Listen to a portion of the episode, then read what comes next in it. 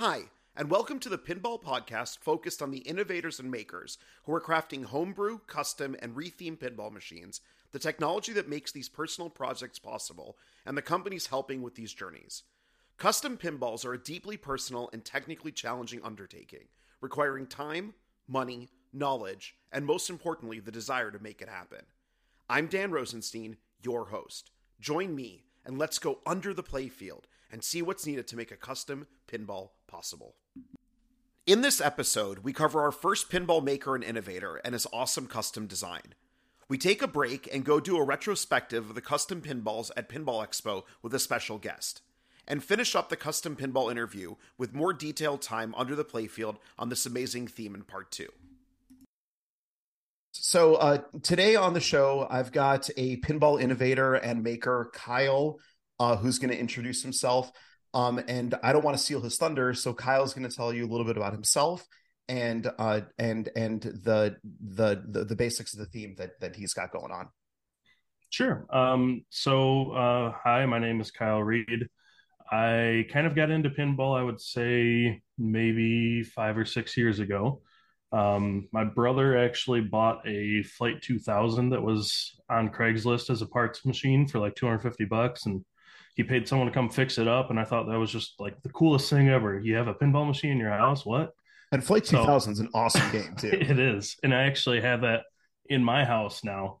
I uh, bought it from him, and that's the next one I'm going to do a restoration on. Um, but I started off with a F14 actually F14 and... was my first machine. I had no idea. yep. So I uh, I bought that when I lived in I was in Cincinnati for around two years for work, and then moved back to Michigan.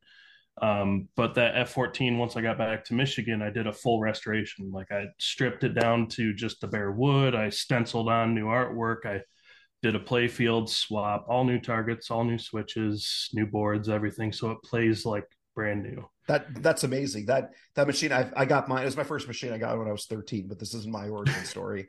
and I've, I still have it in my collection. And that machine kicks my ass every single time I play it. I cannot get above two million points, no matter how much I try.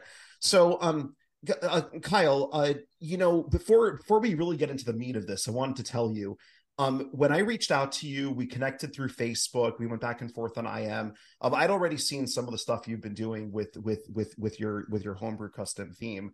Um, and you sent me hundreds of pictures and videos and CAD drawings. And right now, while we're doing this interview, I've got a, a, reel on the on the TV going of, of one of the recordings you have. You have hours and hours, and I think days of hours of of of, of information. So when we finish this up, we'll we'll we'll, we'll share some of that. Um, but I want to tell you that the amount of info, like the, the the depth and the completeness you've done for the project you're working on is unbelievable. So you talked a little bit about your origin story. Um, you said you've been doing this for five years with the Flight 2000. Um, so, what type of games do you actually like before we start talking about the theme and, and, and what you're building? Um, for me, so my first new unbox was uh, actually a Willy Wonka. Um, you know, Wonka was a huge part of my childhood. I moved, watched that movie on repeat, and that kind of got me started in the new unbox realm. And Jersey Jack for me just like the ability to incorporate like a world under glass and create experiences is really something that I admire. I mean, I'm not a competitive player by any means. Like I don't learn the depth of rule sets. What I really enjoy is the storytelling that a pinball machine can do through that gameplay experience. And so that's kind of what I want to try to do with mine. Um, while, you know, incorporating some of the common elements that you see across machines today. Gotcha. Um, so how did you you get into homebrew? Um, how did like you had mentioned just a, a couple minutes ago that there might have been some retheming in your in your in your history. So t- tell me about that. Um, so you know, I'm a a man of many talents and a master of zero. um, I have picked up like the dumbest of hobbies, and just for the sake of learning it and saying that I did it, type of thing. Um, but I've always proven to myself that I can accomplish what I set myself out to to do. So with homebrew, like I had seen it done, like I kind of caught wind of it. I would say like three or four years ago, um, with you know Metroid and Sonic and obviously TNA that Scott rolled out. I mean, those were kind of the first glimpses into homebrew for me. And I'm like, you know, I never thought that that would be something you could actually do is build your own pinball machine, but well, I'm going to do it. Total great inspiration pieces also some of the some of the best home brews that have been made. Exactly. And so, you know, it was always like something in the back of my mind that I wanted to do, but I never like had the actual like courage to do it until I'd say maybe a year ago. And that's when I really kind of started diving into it and trying to understand what all encompassed building, you know, your own machine. And um, I, I, started similar to like what um, the Sonic Spinball did with Ryan is he started in visual pinball and then ported that over to CAD so you could actually produce it and then try testing that out with the shots to make sure that it translates and and I'm I'm getting very close to that point. so um will uh so so so on on that um the you you started with the flight 2000 and then f14 tomcat and did restorations and fix up for those. So i take it that you're you're mechanically inclined electrically inclined like you you like to tinker. You you were able to fix those machines and get them up and running. And so did you feel that homebrew was kind of a a, a logical or perhaps not a logical but a but a but a cliff diving step off off of off of where where where where you were? Um, I mean, definitely cliff diving. I've I've always been, you know, someone who can figure that kind of stuff out.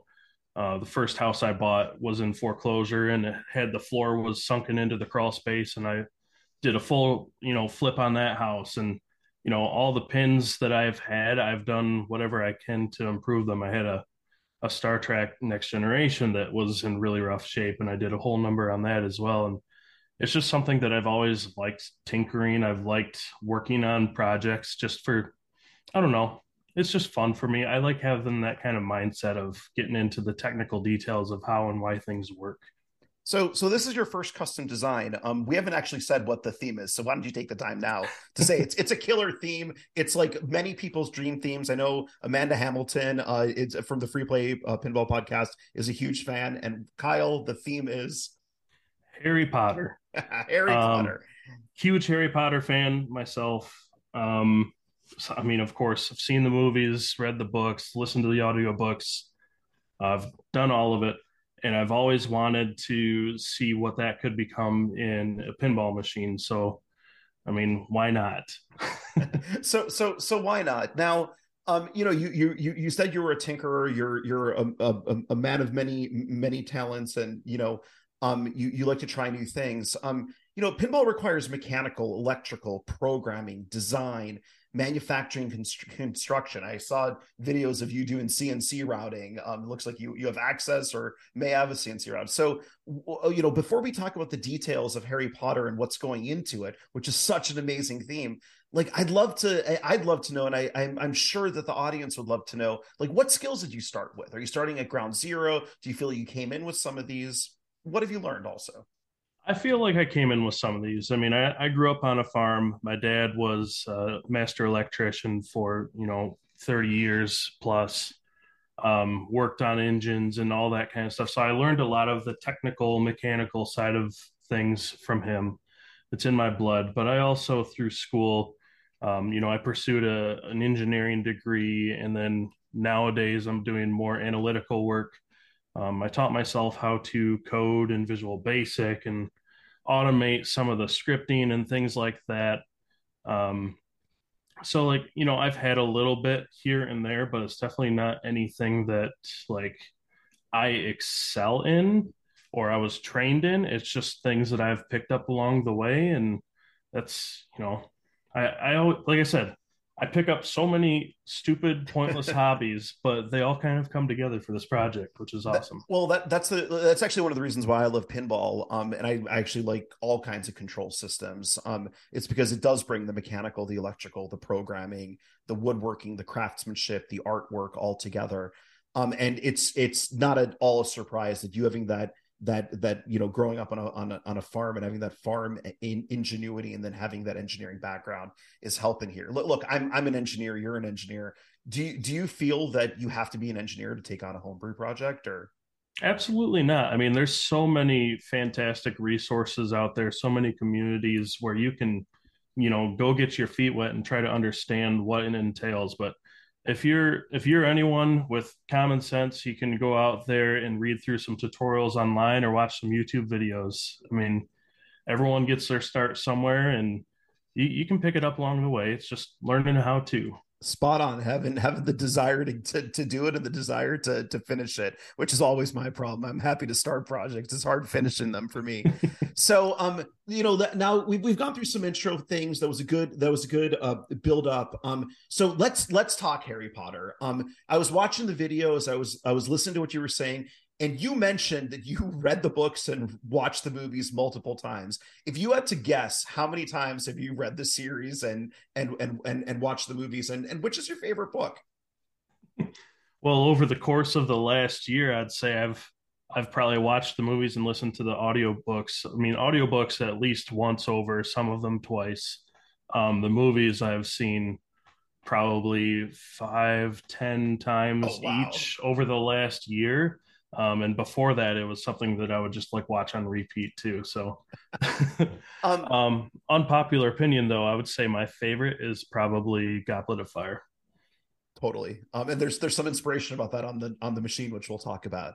Um, so with with with that said, like when you went down the journey about a year ago that you were gonna you were gonna do a, a, a homebrew was was was it harry potter from the beginning or were there were there other ideas uh, you know of formulating i'm sure you have a laundry list of other machines you want to build so. Actually so like for me harry potter was actually kind of always at the front. It was something that i wanted to see done. I've always wanted someone to make it. And from what i had read is that there's not really a big desire from jk rowling for it to actually become a pinball machine. So for me i'm like well if if no one's going to do it or maybe someone is doing it for all i know but i want to do it. So i, I went for it yeah, I've I've heard the J.K. Rowling. Uh, I don't want to call it a rumor, but like the speculation about it as well. Um, you know, I'm I'm I'm not here to say whether it's you know I have no idea how how yeah, much truth there is, but I've definitely heard the same. But I, I think that's a good way to go. Like you don't know if anybody else is going to do it, so you might as well might as well try. I can I can totally appreciate that. You you you mentioned you got uh you had a, a, a Jersey Jack Willy Wonka, if I remember correctly. You got that new in box. Um, listen to your videos. It sounds like you might have a couple other Jersey Jacks as well. So before we get into the all the details of the machine, which I'm I'm super excited about, um, what what pinballs do you feel really inspired? What's going on in, in your Harry Potter? Um, so so here's another interesting story. Um, I got in like when I said I got into pinballs like four or five years ago. Um, I went to a pinball show, Cincinnati, with a buddy of mine down in Cincinnati. And at that time, I had F 14 and Star Trek Next Gen. And I played at the show a JJP Pirates. Oh.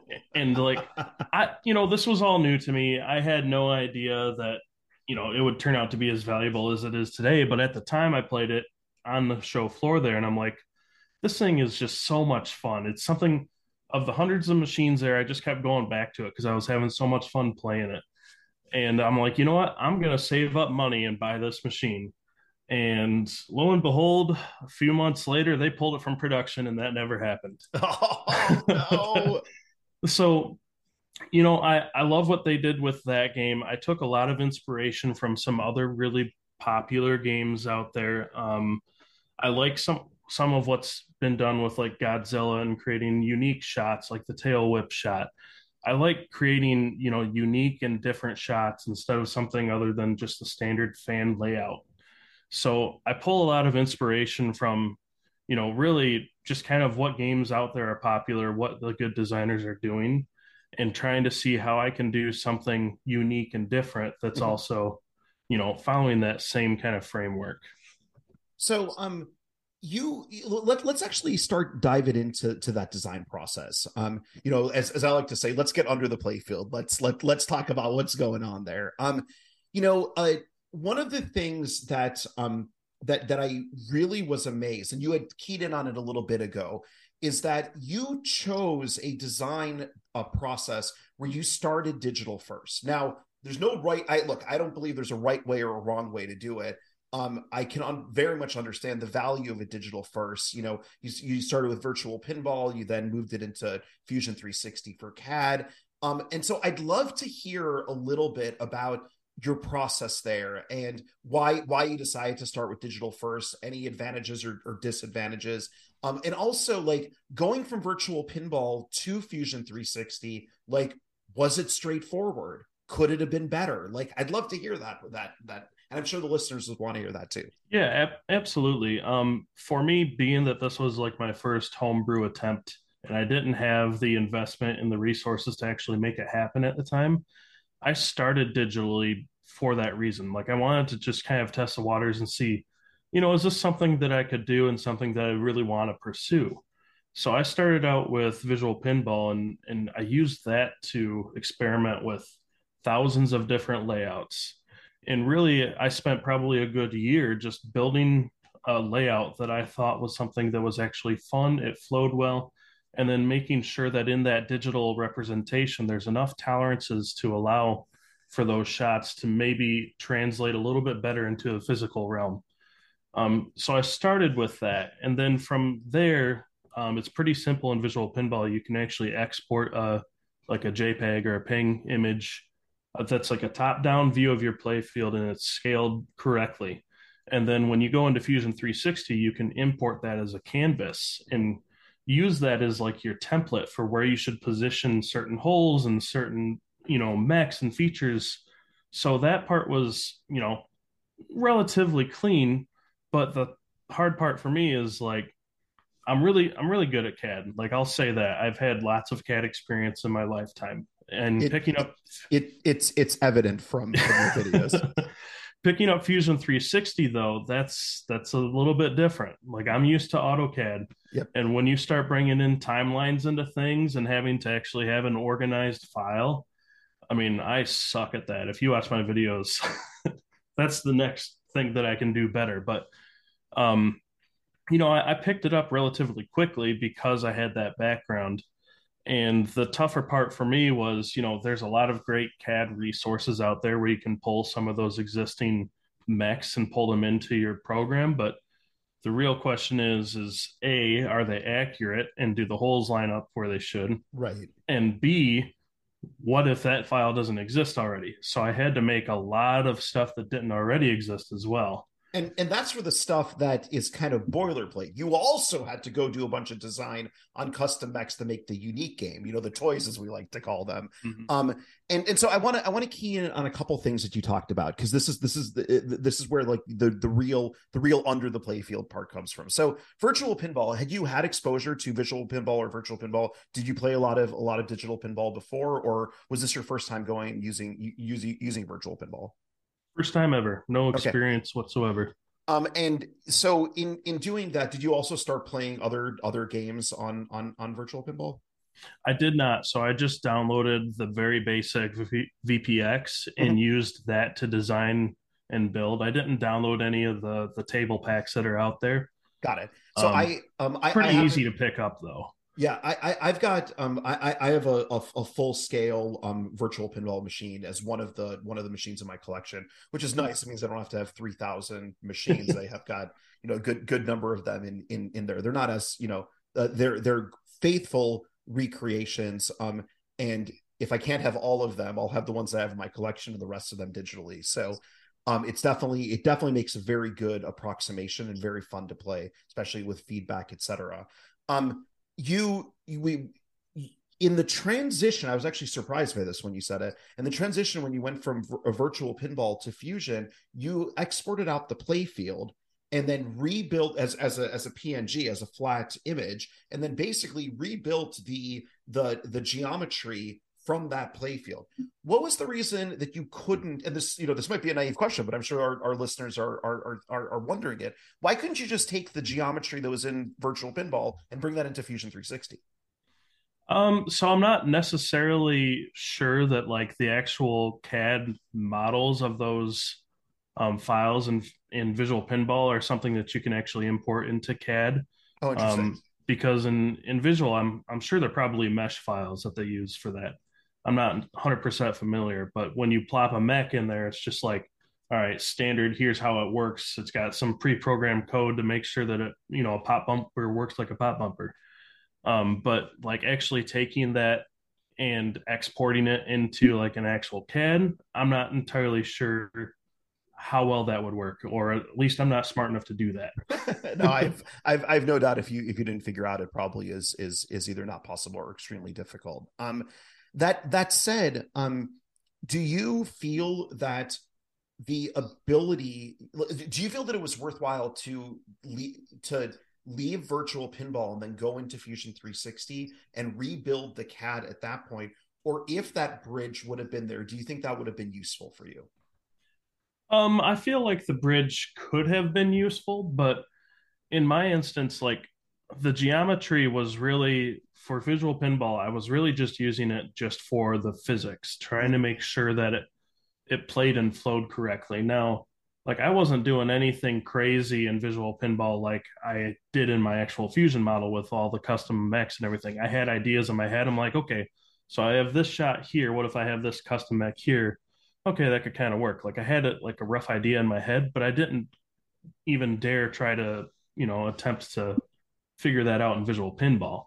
Um, I would rather actually do that in a program where I can create a physical model and actually create like a flat pattern for sheet metal and things like that and see it become a reality as opposed to trying to like render you know a custom file into visual pinball. I got, uh, I, got. I just used like the basic basic functionality of visual pinball. So so it really it really i mean you had said it earlier but it really was for shot for layout for flow for for for geometry. Okay that, exactly. that completely makes sense. And so would you would you recommend that to you know somebody else who's starting their journey who's now bought in their flight 2000 who's bought in their f14 restored them and they're going on this journey they're a year behind you? Would you say that right now that's the that's the way to go start um, with your your shot layout your geometry your um, your flow in virtual pinball and then export that to a uh, as as a, as a play field and then start building it up in fusion 360 so I'm not going to 100% commit to saying yes, that's the way to go, just because I haven't seen that translate physically yet. But oh, that sure, was sure, sure, I wasn't wasn't trying. Well, yeah, yeah, yeah.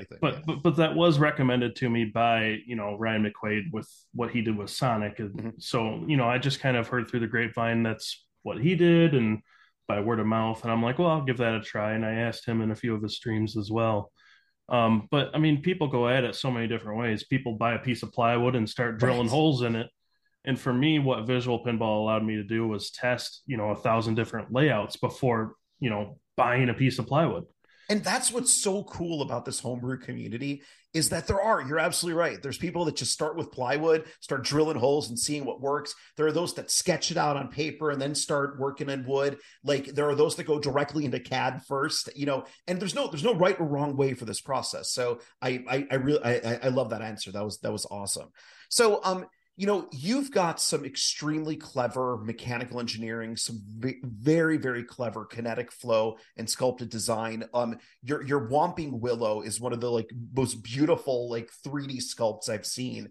Um, and you you also talked in your videos around multifunction in the mechs. Like that was a consistent theme that kept coming back. So you know let, let, let let's translate um, oh and then also one other one. You know there was this theme integration of that of the ball disappearing and reappearing in different parts of the field you know going going with that harry potter theme. So i wanted to talk about how as as we go from design into gameplay philosophy how you sculpted the design of the game between the mechanical features the flow of the game the the the the multifunctioning mechs and and and you know where the ball is and what it's doing. Kind of an open open-ended mm-hmm. question but that's that that's the yeah, yeah um so i mean really kind of like the overarching theme for me here is i wanted to create experiences and i wanted to create magical moments. And so really that was what drove me to say okay so how do i go about making that happen in a physical world so that you know that entails making the ball disappear and reappear at different areas of the play field. And i went through several iterations of like how the Floo network was going to work. So when you when you shoot one Floo fireplace it instantly pops out the other type of thing. Um, and i settled on design with that. But you know also aside from the whole it disappears and reappears what i wanted to incorporate was every single shot possible on the playfield I want to have multiple outcomes. Oh, cool. So it's it's not always predictable, but it will have some predictability based on mode. And how I indicate that to the player will most likely be using an insert to say, okay, the playfield is in this mode state, so you should kind of get used to where the shots go when it's in that mode state. No different than like, you know, on Deadpool when that orbit drop ramp goes down. It's like it's predictably there when you know it's going to be there type right. of thing. Make makes sense. Have you have you worked through your your inserts and your your layout for them, or is that still a, a work in progress? Um, so inserts I haven't even touched yet. Okay. Um, before I really start laying out inserts, the the goal is to come up with a really good um, architecture for the code and rules because that's really going to help determine, you know, what inserts I need where. Yeah. Um, but but the basic idea is every shot will be tied to a location, and every shot will be tied to a character. Um, and and to that, um, you know, one of the things that I was really impressed about is your design at the lower part of the playfield. You know, like the the fact that you've got all of the outlanes and in lanes, and then each of them has some type of interesting, let's call it feature. Like there's the nudging um, back into the shooter from the drain. There's you know Dobby's dual magnet save. Um, there's the VUK to the left flipper via the diverter. Um, you know it, all of these and, and i realize that that the listeners don't have the CAD the, the images in front of them but talk talk a little bit about your your game philosophy in that lower third of the playfield which was a lot of very unique pieces yeah absolutely so i mean and like i said I, i'm trying to be creative and think of things that haven't been done before so um, with this design i wanted it to be a wide body and i know wide bodies have like this kind of you know everyone says it's a slow you know floaty game you know. So and that's because your wider shots take longer to go around orbits and there's more horizontal motion. So what i'm trying to do with my lower third is create a sense of speed and pace. So both of my widest um uh in lanes on the playfield actually feed to the flippers so um, one of the the shots, it's like the the right inner orbit, I call it, is actually like a figure eight shot that feeds right back down to that right furthest right in lane. So it'll speed right to your flipper. So it's a really fast shot and it's really good for combos. Um, and so, you know, with that, of course, your actual out lanes are, you know, inset one further lane in.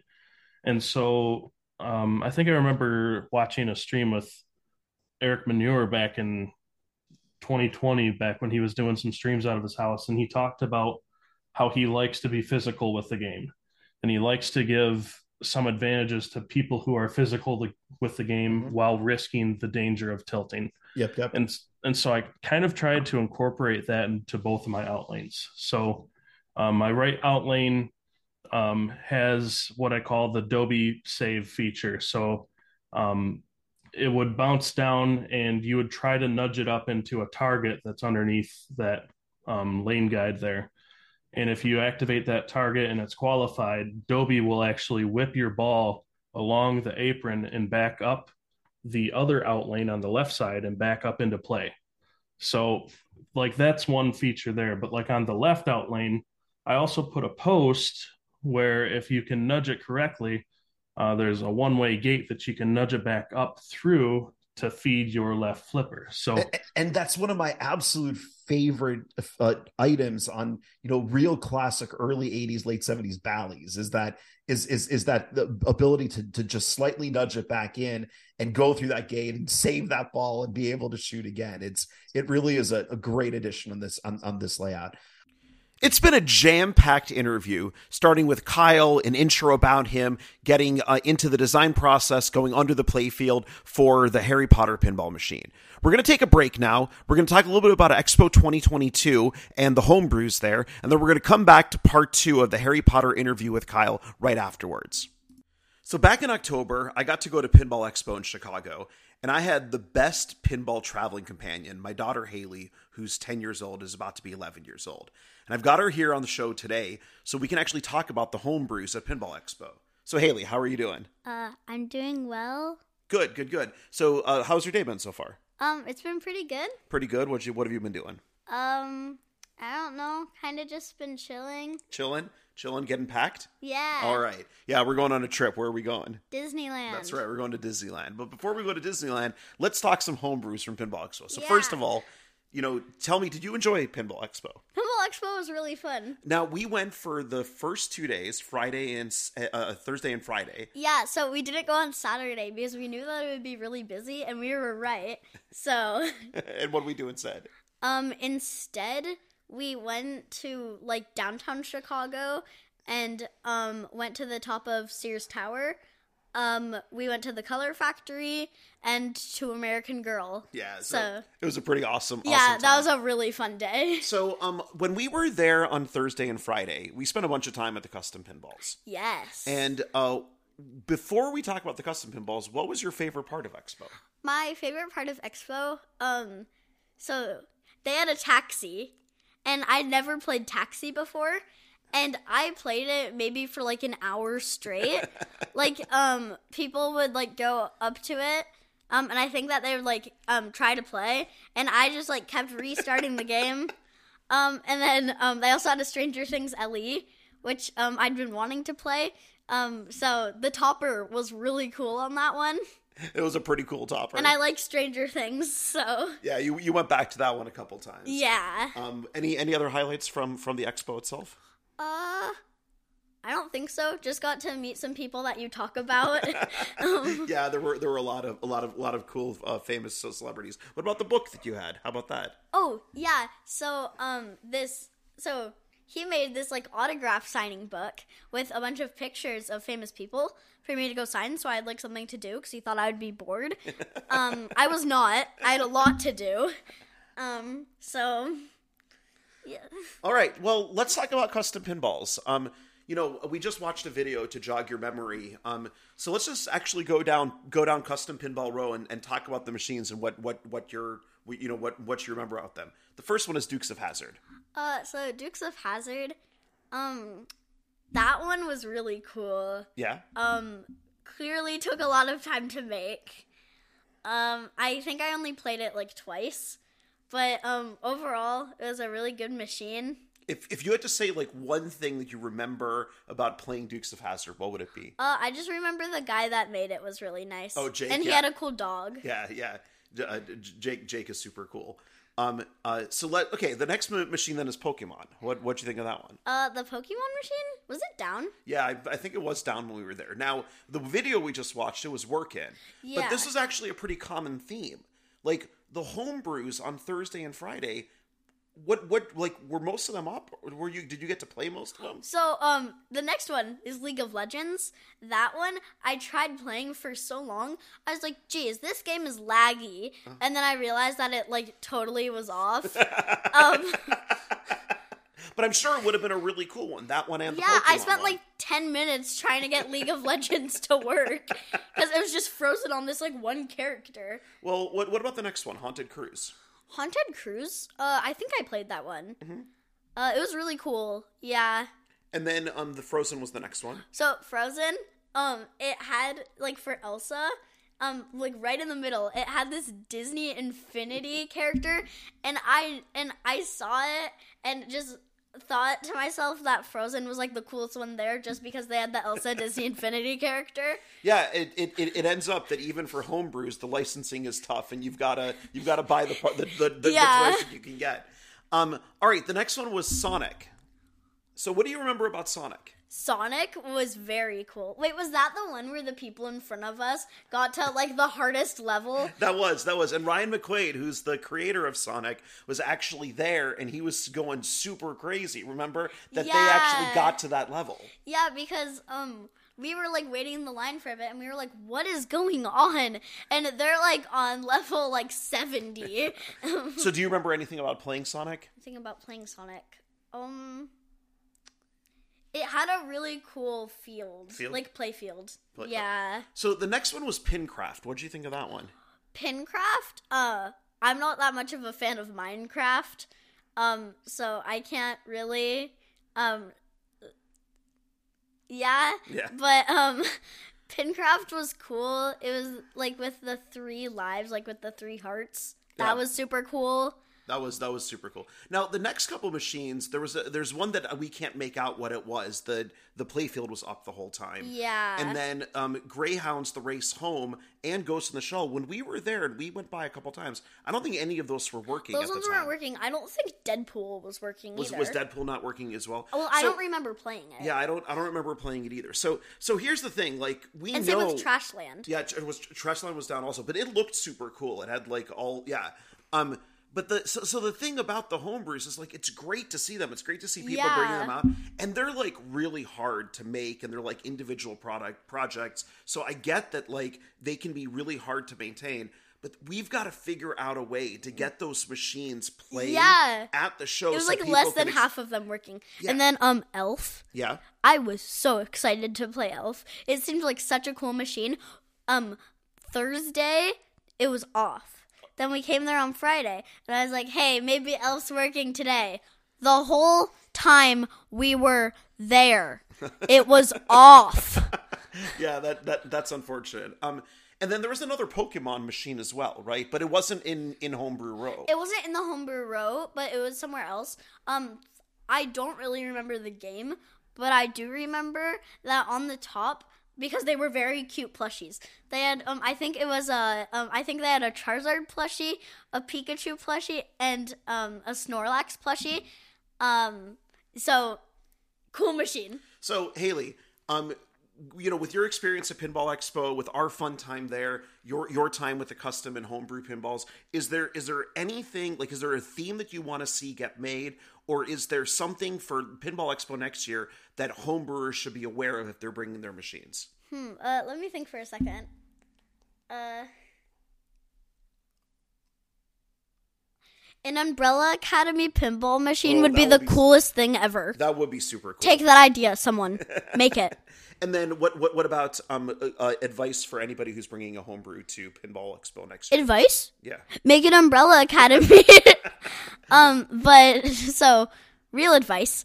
Um, like make sure that your game is working. Yeah, and, and if it's not, let's let let let's actually get the community to come together and help keep those machines working and keep people around them to talk about them because they're so cool to look at, they're so cool to play, and it's a bummer when you walk up to a machine and it's unfortunately at that time just not working. Yeah, but overall, Pinball Expo was awesome. Well, Haley, I really appreciate you both going with me and doing this interview. Thanks. Yes.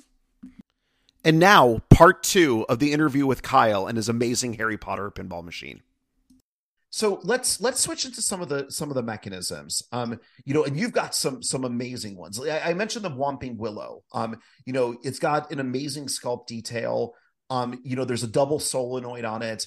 Uh, to you know, w- what was the reason that that you went with that double solenoid, and how did you get to the point that you needed the the, the double solenoid design? What does it What does it do? Well, I, I went that route because I'm crazy and stupid, but um, so I wanted a multifunction mech. So the the purpose of that Whomping Willow is it kind of guards your right in lanes that feed your flipper. Um, not too dissimilar, like if you were to place a pop bumper there and it could interfere with a shot, but instead I actually have I'll have a um a sculpted um silicone Whomping Willow mech that sticks up out of the playfield there, and it's mounted to a spinning disc. And that spinning disc can either be powered through a drive wheel, or you can disengage the drive wheel and it can be free spinning. So there's the the concept is that the Whomping Willow branches can actually be actuated with one of those two solenoids to where it can drop the branches down into uh, the playfield and impede the ball path. So it'd be so cool. like a post that you would be hitting on a spinning disc type of thing. Um, the other solenoid is there so that because you have to like based on how that mech works, it's like a a post or not a post, like a shaft within a tube shaft. So one of those shafts drives the articulating arms on the tree, and the other one actually raises the entire disc mechanism up out of the playfield and creates a subway entrance. So if you're familiar in the books, they actually have to tickle like a root on Right. or, or not on the tree to get access to the passage to Shrieking Shack. So that Right. would be similar to that. Um, so, so uh, you you you mentioned the, the the subway path. Um, in one of your videos, um, th- that you sent me, I don't remember if this was if this was one of the ones online. You showed how you were doing subway layout and planning, and you know what you know. I like to talk proverbially to go under the playfield. Literally going under the playfield here. Your subway layout is amazing and complex. And spend a, spend a, spend a little time. Tell us how how you went about designing the subway layout and the flow of that subway. Sure. Well, I mean, so the whole concept of creating magical moments and having like the instantaneous transfer of the ball, you have to be able to stage balls to accomplish that. So I have, I think, three VUKs that are placed across the playfield that are entrance points. And every time you shoot one of those VUKs, I custom designed a mech that allows you to capture a ball in it while it manages the ball underneath it in the subway because there's always going to be one staged underneath ready to go. So when you shoot one of the Floo network shots, it's going to pop out the other one instantly. But that means there's always a ball there. So how do you manage those those balls? So I have I take like a standard um, vertical up kicker from Pinball Life and I modify it and I put this kind of like claw mechanism in the back. Uh-huh. And what that'll allow me to do is when you shoot that um, scoop, the ball that you shot in there will rest on top of the claw, while the ball underneath can be ejected into the subway. And that allows you to kind of manage the staging of those balls. But with my subway system, you have to be able to position those without the player knowing as well. So if you're not shooting those scoops, they still got to be there ready to go at the start of the game.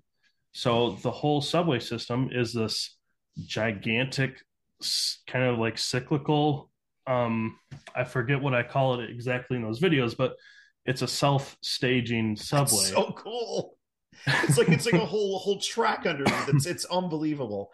So no that's that's pretty awesome about the subway layout and planning and that i i had no idea that balls were getting staged. I clearly missed that as i was watching the video. So that's even more cool. So not only do you have the the subway um and the entire subway system but then all the staging there that's that that that's so cool i cannot imagine what the code's going to be like to manage all that state but that's a problem for future kyle i try not to think about it so um you, you, know one of the one of the most eye-catching things um it's is actually something that's somewhat static, which are the 3D sculpts you have. You have a sculpt of Hogwarts, one of Diagon Alley, one of Gringotts, like you know the the Whomping Willow, which we talked about. Um, and so tell tell me a little bit. Do, are those 3D sculpts you made? Are they sculpts that you pulled in from elsewhere and, and modified? And what will, what are the final materials going to be? So the only one that is made by me, and it's actually just by essentially tracing somebody else's mesh file, um, is Hogwarts. Everything else is actually just a mesh file that I downloaded um, and converted to a solid um, using Fusion, which it has some of that functionality built in. Um, but Hogwarts, I it's so it was such a massive file. Like none of the conversion features are working, so I had to actually go through like one by one and do cross sections, and then trace a sketch, and then extrude that feature. It was a very very long process. um, but like eventually the, the goal is so i actually have a large format resin printer so i'm going to use that to do the 3d printing and I went the route of resin because I don't want like the lines as right. it's printing. I want it to look decent because then I'll actually paint them and make them look, you know, good.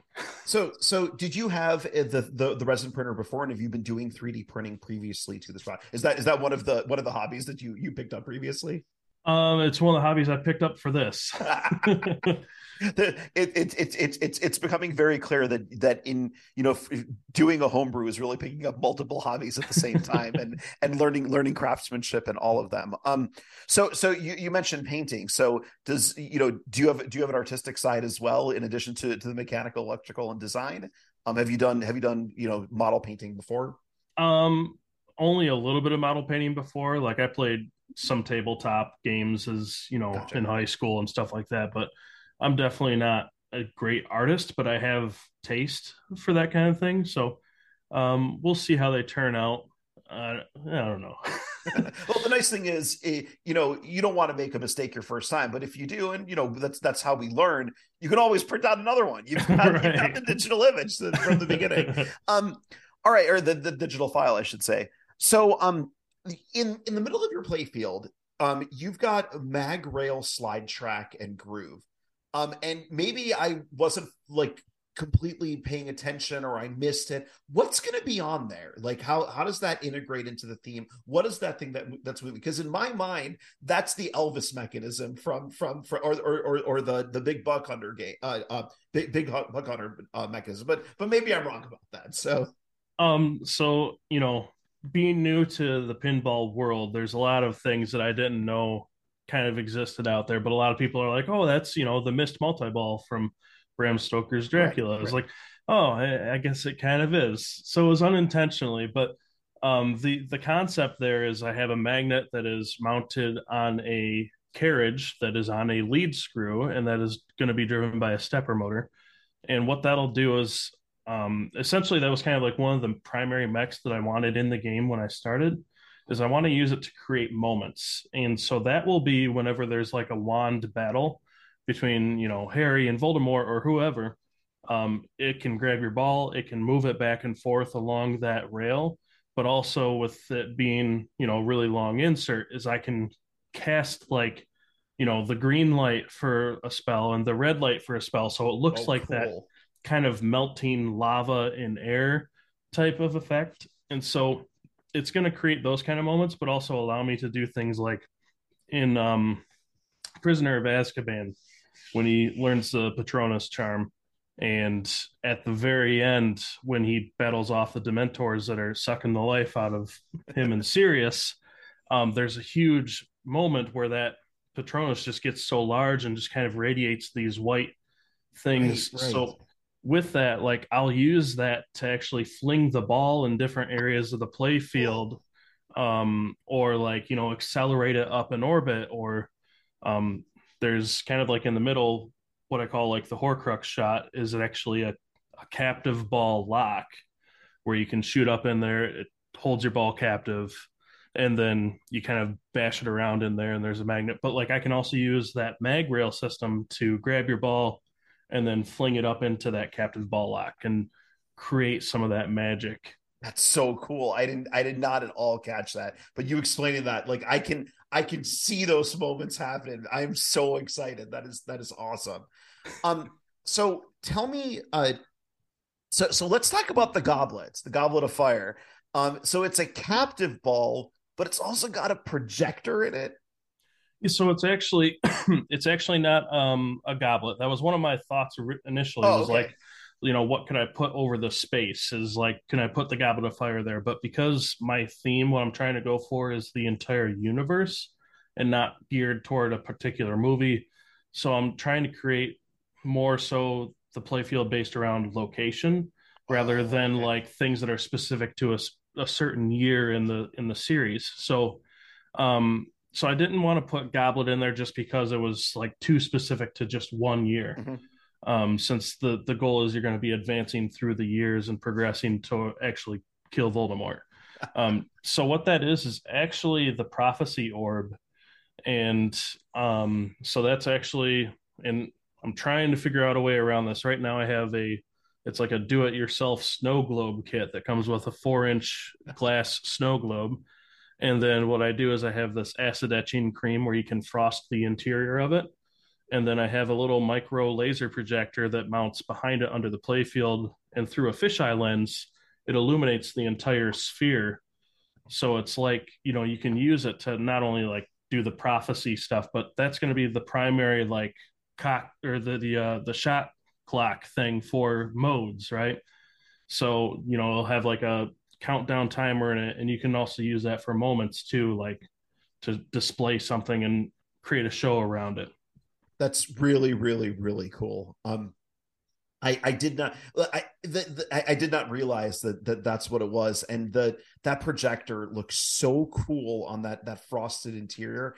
And like just you walking through how you came up with that and I I I I bet you the listener is is is agreeing with me. Like that is just some clever ingenuity that that like how you t- t- t- talk to me about how you actually got to that point. Like getting the etching getting the snow globe the the the, the kit getting the projector working it through a fisheye like that is a that is a really cool solution. How did you get there so it actually kind of started out with you know the prophecy orb was kind of early on as like a thought. Okay, I could use that to actually convey like modes and timing and stuff like that. But um, it, it, the concept came around like Disney and how they actually, you know, for instance, they project onto like a, a piece of glass to make it look like ghosts are dancing in the haunted mansion and The, and the best to- ride at Disney. yeah, trying to simulate like what they do with that, but within a contained glass sphere. Or um, in the same ride, the uh, I forget her name, Madam, whatever her name is, in her face is inside of a globe, and it's the same thing. It's kind of like a projection inside of the sphere. I'm like, okay, so how can I do that myself? And I looked up um, like different methods that people do at like Halloween time and Uh-huh. stuff like that. And so I actually bought this material that's kind of like a, a silvery colored um, fabric, and I tried to create a screen that you can project through the backside of, but it was still very two dimensional. Mhm. It's like I didn't want you to look at that globe and just see like, oh, here's like a square outline of a 16 by 9 aspect ratio. It's like, Right. okay, it's just another screen. So I actually went the route of exploring projection globes that some people make for like museums and they Mhm. project a map of the world into it and so figured out that they use fisheye lenses for that the projector and i'm like okay how can i downscale that and use it for my purposes? Because they're doing it on like massive 36 inch spheres. It's like well i got room for a four inch sphere. That is um that that- so so so speaking of space the the next mechanism like i i i saw kind of it get exposed in a layer cake to me. And the first layer cake was i saw gringotts and i was like wow that is a cool cool sculpt. We talked about that. And then I see that there's this like vertical mech behind the corner wall of Gringotts, and I'm like, that looks cool, but I cannot tell what it does. And then later on, you you like you like slow rolled me into it that it's a Gringotts three ball lock. Talk talk to me about that mechanism because it's just as cool above the playfield as it is below the pit- uh, playfield. Yeah, so the goal with that is so for each year there's going to be a requirement to I think to play like a multi-ball and there's going to be different multi-balls available. You know, obviously Quidditch is a big one. Um Gringotts. We'll talk about Quidditch. In a um the the Weasleys, uh Hagrid, you know, shooting Hagrid's hut and maybe he becomes like an assist or a team up type of thing. Um Hogwarts, you got to have a lock for Hogwarts, right? So I wanted to do this for Gringotts and I wanted to be a physical lock. So I also wanted something that when you're shooting from the right flipper that you can feed that left wire form when it's not in lock mode. So when it is in lock mode, there's a set of forks that pop up under the playfield, not too dissimilar from the chest on pirates. Mhm. And that feeds into this um, mechanism that is just a three ball lock and it uses kind of like a, a gate that's got a hinge point and it holds everything in place above the wire form until at a certain point you lock that third ball and then it'll just release them all down the wire form. Um, Nice. Oh, I don't know if it's going to work. I hope it will. hey look that's that's the beauty of all this right? You got to start somewhere. You're starting with something that you hope is going to work. And I, I can tell just from our conversation from what you sent me before you're going to work through it. You're going to figure it out. So so so you teed it up. So let's and and i've left it as the last mechanism to talk about before we we go further. Yeah? Before before you get to that, do you want to do the sorting hat first? Oh uh, i I- yes let's let's let's I- let's I think- that first I think Quidditch is kind of like you know the finale of my mechs. I'll, I'll, I'll, I'll be honest. I didn't even have sorting hat on my list. So no, like, let's make it happen. So in the back corner, back right corner of the playfield is where the sorting hat will sit, and it's actually a multi-state um, diverter mech for the ramps. I'm, I'm noticing a theme here, Kyle. Yeah. So every ramp you shoot actually feeds to that diverter first, and it operates similar to like an old railroad turntable. Wait, wait, where every every ramp you shoot, every ramp in the game will go will go through that. one, two, yes, every ramp will go through that. Sorry, I, I killed your foot. No, you're good. Uh, well, okay, I, I lied. With the exception of the one from the upper flipper, but every shot, every ramp shot from the main flippers goes through Awesome.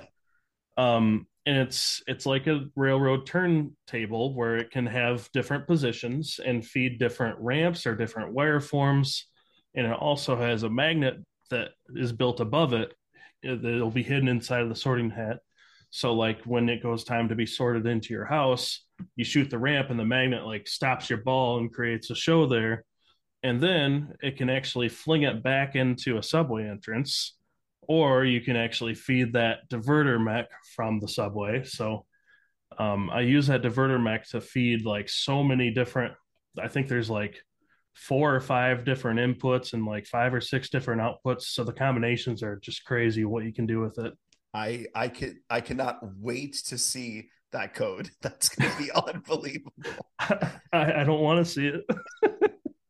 so so let's let's let's talk about about the the the piece de jour. Now now I'll tell you, I was putting this podcast together just about a month ago, and as I was looking and trying to figure out what I, uh, you know, the very first podcast dropped a, a, month ago, what I wanted to do, it was almost the exact same time where this eight second video shows up in my feed, and it's of the Quidditch mechanism. And I, I don't remember what I was drinking, but I spilled it on me. I think it was coffee. it was all over me. I was burning myself. It was hot, and I could not stop watching this video while the coffee's just spilling all over me. Ryan, take it away. Tell us everything about that Quidditch mechanism because it is amazing. yeah, so I don't know where the inspiration came from that. It just kind of happened at one point. In a lot of versions of my design, it was just like you would shoot the ramps and they would they would go up and through the Quidditch playfield, and sometimes they would divert onto it where you could actually play it. Actually, Ryan, would you mind real quickly, um, since since that we're not on video, can you like m- just describe the Quidditch playfield and what's there, just so so the listener can can build a picture in their mind? Yeah, yeah. So in the the upper left, it's it resembles the Quidditch pitch. And what it is is you've got, you know, the sculpts of the entire the grandstands all the way around it.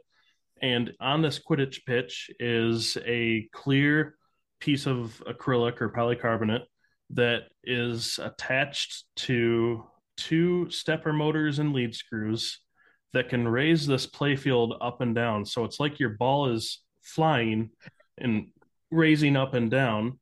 And as you're doing this, there's actually the scoring rings from the Quidditch pitch in there that you're trying to shoot through.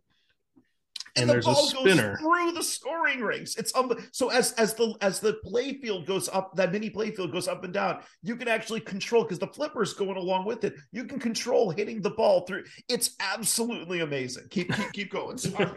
Yeah, so that that was you know interesting. Like I wanted to have something more than just like oh well this raises up and down and there's just stand up targets. I'm like oh that's boring. I want you to be able to shoot through the actual scoring rings so the spinner, what I'm thinking will happen is as you shoot the spinner, that'll kind of like raise the play field. And the more time goes by without any switch hits on that spinner, it'll start to lower. So your goal is to kind of like hit consecutive spins to raise it up to each tier of those scoring rings and shoot them. And I don't know, maybe it'll be an extra ball if you get all three, or maybe that's where the snitch comes out and you actually have to hit that to get an extra ball but tr- trying to design it so that the flipper moves up and down vertically. I mean, I mean, typically your flipper mech is you know a solid thing bolted to the play field right. and it's clamped in place and it can just rotate. Well, I had to make something that rotates but can also move up and down while it's being actuated by a flipper mech. It's unbelievable. Um, I cannot like I saw that and and the first thing that went into my mind after I was burning myself was take my money. Like this is going to be so amazing. I, I realized that it's it's a homebrew, and I was like, oh my god. That like I just I just kept and, and I just kept watching that video. I and then when when um I saw some of your other diagrams, like I started going under the CAD to try to figure out how it worked. It's it's absolutely amazing. so so with that, we've we've covered we've covered the mechanisms, we've covered your design philosophy um you know you you've been digital this whole time and recently you've had some progress that that comes into the analog world. Tell us about it. Yeah so i actually streamed the cutting of the whitewood on my cnc it was actually during INDISC so um, we were watching INDISC and then we were cutting it at the same time. It took probably eight to nine hours to cut the whole thing out because i had some issues here and there but you know gotta learn. So I, I, cut that out, and then the last week or so, I was getting the clear coat on it and making sure that's cured. And then I built my own rotisserie behind me that um, I'm actually going to put plans out there for other people to build it. So it's kind of like a a really easy DIY rotisserie where you can use extruded aluminum like 80 20. 80 20, yeah. Yep. It's it's So- it's the engineer's Lego set. It is. It is. So I'm I'm using that and I'm hopefully, you know, getting something put together that a lot of people can use in the homebrew community because it it automatically would pitch your playfield at six and a half degrees so you can play test it while it's in there and rotate it. And That's Yeah. brilliant. Like that's innovation right there. That's that's so smart. What who who, who would want to play test their playfield while they're building it? That's that's just ludicrous. Um so so in you know you said you encountered some some some challenges some difficulties. Now I, I personally have some experience with cnc routers as well. Like on the one side they're like these automated robots that just go do a bunch of cool work for you. And like next thing you know you've got you know eight hours go by you've got cut wood. What were some of the problems that you had? The biggest problem that I had, so like I had everything kind of thought out in the beginning, like, all right, I'll create all my tool paths for the top side, and then I'll have it use the same exact zero point when I flip it over to do all the bottom side tool paths and get it. Kyle, can you can you comment on what a toolpath is and where that gets created? Because there's probably listeners who don't know. Yeah, so a toolpath is created in Fusion 360. So what I've been working on over the past year is creating the physical or the virtual model of the playfield and trying to understand where the holes need to be. And in Fusion 360, you essentially generate what's called G code. And that G code is what the CNC machine uses to program its its movements to cut those holes. And So- and for the listener, like we, you don't have to have detail the details of the G code. That just happens to be something. It's it's basically a way that the that's uh, Fusion 360 can knows how to talk to the Yep. CNC router without actually being physically connected to it. Exactly. Yep. So in Fusion 360, you export these what you call tool paths, and each one does a different thing. Like some of them cut out 2D contours, and some do pocket milling or your holes. So you just have to figure out how to what you need to create as a toolpath is concerned to create the playfield. So you actually going back to your design process for a second. I realized I killed your flow here, so this will be a stop Oh, you're fine. for, for a, a version. um, so you started in in in virtual pinball, did the shot layout, the basic geometry, exported the playfield layout, then worked in Fusion to build out the mechanisms, the assemblies, the uh, you know, and I've, I've got Fusion 360 experience. I cannot imagine that Fusion 360 was keeping up with all those assemblies and and and parts that move. Uh, but it does a great job. It's it's always amazing how how how- it does it. And then from there, you then had to also design the tool paths for your CNC machine. So you export those, you put on the CNC machine. What goes wrong? Um, so it was something really stupid when I changed over to exporting the tool paths for the backside. I had accidentally changed my units in Fusion from inches to millimeters. and in doing so, it was trying to cut out the whole playfield in about a little one inch square block. It's, It's, like, it's, it's the Stewie playfield. It's no, Yeah. no, no, no big deal. Yep. So it took me a minute to figure that out, ran back up to the house, and then re exported with the correct units and figured that out. And then the other issue I ran into was when I flipped over to do the backside, everything was offset by like one and a half millimeters. And I Oh. couldn't for the life of me figure out figure out why. And you know, I was out there all night, so I didn't bother coming back in to check the CAD. I was like, whatever, I'm just gonna adjust my zero point and rerun it. And turns out that when I created my zero in the file, I forgot to account for the width of my actual um, plywood that I was using. So it was like one and a half millimeters off. And and uh, like, t- can you tell the listener what the zero point is, just so so they're aware? Yeah, so a zero point, whenever you like generate your tool paths to run, it needs a point from where it originates the running of that tool path. So it's called a zero point, and that's where you set the machine zero to, all right, I want the router bit to be exactly flush with the top of the plywood, and I want it to be exactly even with the corners of my plywood. So you set that zero point, and then all of your files run from that same zero point so they all cut in the correct positions. Uh, did you have any issues um, with keeping the wood down on the CNC? Because you know you can't just clamp it down the way you do when you're doing a standard woodworking project because the cnc head needs to be able to run where those clamps would usually be. So different different cnc routers do it differently but some have a vacuum um some you know some have very low uh, uh, side clamps. How does yours work? So actually it was a, a tip that i found online watching youtube videos back when i first was researching cnc machines. And this one guy um, uses actually painter's tape and super glue. Mm-hmm. So you put painter's tape down on your your surface, and then you put painter's tape on your plywood that you're cutting out, and then you super glue the two together. And then when it's all said and done, you can just peel it off the painter's tape. God, that's so. I've I've had so many problems and and bad CNC uh, cuts or routes because I could never get the the suction or what have you to work. That's genius. I'll I'll have to try that next time. so um look, this is the, absolutely amazing. Lots of innovation, lots of innovation in processes, lots of innovation in learning, in design, um in game flow. The, like I, I cannot I cannot wait to see this thing and it, it's it's great that you're seeing it in the physical world now. what what's your immediate next step? Um, so I've been working the last week or so on building a bill of materials um, for the entire assemblies and everything.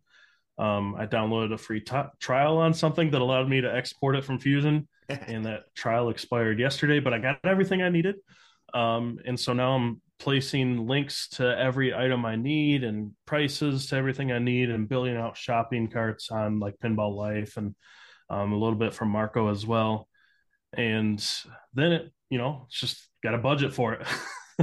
It's like my shopping cart right now on pinball life is like two thousand dollars worth of mechs and screws and posts and all kinds of stuff. So it's it's it's a labor of love and it's a it's a it's a it's a personal project for you. Um what could the custom pinball community do to help you? Um really i mean i I'm trying to prove that I can do it myself, and I welcome all advice and input. And I reach out to people um, who can help provide that. You know, at times I'm in quite a few different um, discords and um, some homebrew communities where I can ask those questions. Lots of great uh, people out there to help with that. But really, you know, ultimately, is once I get it physically flipping, is you know, play it and let me know what you think. Yeah, um, you and I first connected on on IM on Facebook, but I actually ended up we're we're on the same Discord server too. Um, so where, where where there's a bunch of custom pinball and home homebrew uh, discussions that happen. So I saw I saw you there and I saw you posting there as well. Um, it's it's definitely a small small community. Um, the so so what what keeps you up at night with the with the project? Um, well, right now it's financing the build. Um, I've got the shopping cart of everything I want to actually physically build it. Um, but that that'll be something I can get past relatively quickly. The biggest hurdle is going to be code. Like I can code. I've taught myself Visual Basic and SQL, and I'm very fluent in those.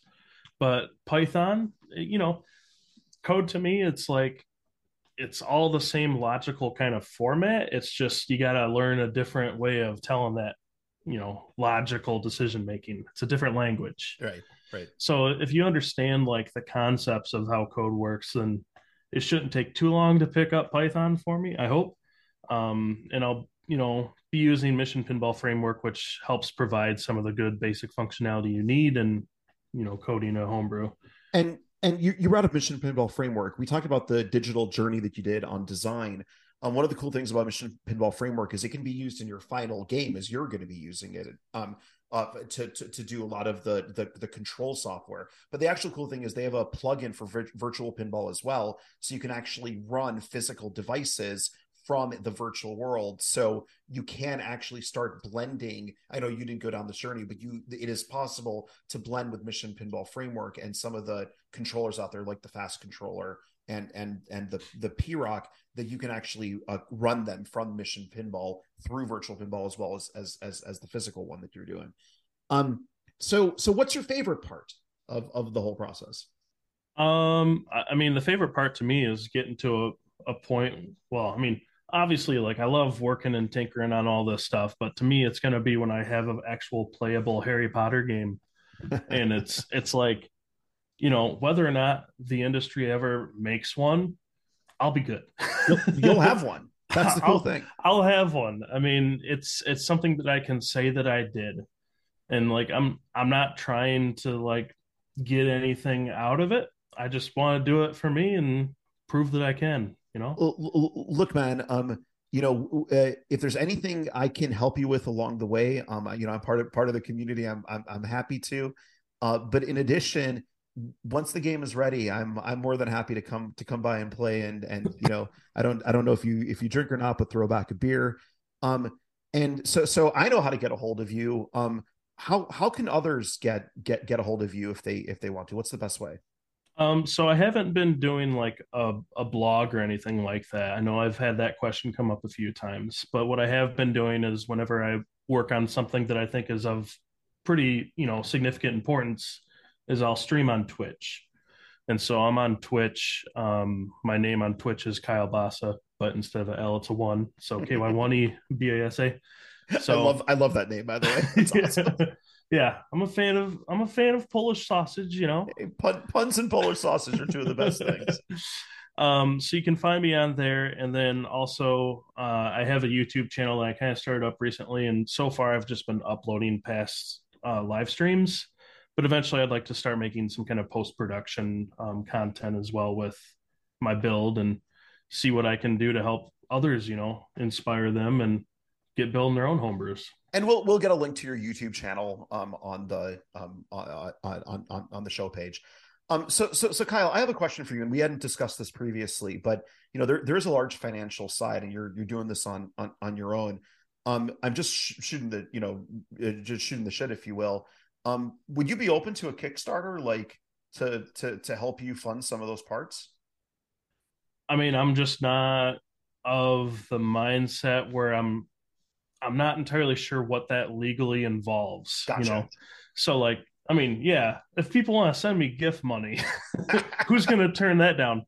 But you know, I don't want to have the obligation to like fulfill yeah, yeah. No, no, something totally. to backers. You know what I mean? Totally. But like, um, if you know, I mean, there's, I, am you know, people do like they want to fly to a friend's wedding or something, or fly to an event, and they they they it's like a GoFundMe basically. Maybe mm-hmm. a Kickstarter is the wrong way, but um, I'm I'm I'm happy to discuss that with with with you offline. It was just kind of an idea as you were talking. One mm-hmm. one one other thing that we didn't cover. What do you want to do about artwork, plastics, cabinet decals, uh, back glass, and playfield art? So so my idea for art is really to kind of go the route of photorealistic. So it's kind of the rec- recognizable characters from the the franchise. Um, I'm also not opposed to going the route of the actual um, cartoon drawings that are in the books and everything like that. But um, I, think the most recognizable thing that when people walk up to a machine and see, it's like, okay, well, there's Daniel Radcliffe. Right. There's, you know, it's the people that, you know, other people or players are familiar with. So I want something recognizable, but I think I'm going to pull that off anyways when you walk up to the machine and I have this really grand idea. I don't know if it'll actually work, but I want to create an animatronic sorting hat topper that talks to you. That'll be awesome. Listen, Kyle, this has been this has been fantastic. Um, I also want to thank you. You're you're the first interview that I've I've got gotten the chance to do as part of the the the Pinball Innovators and Makers podcast. You are quite the pinball innovator and maker. Um, I am quite excited to follow you along on your journey um, you know, provided you had a good experience with this, I would love to have you back as you make for, uh, and I'm sure the community and and and and the listeners would love to hear that.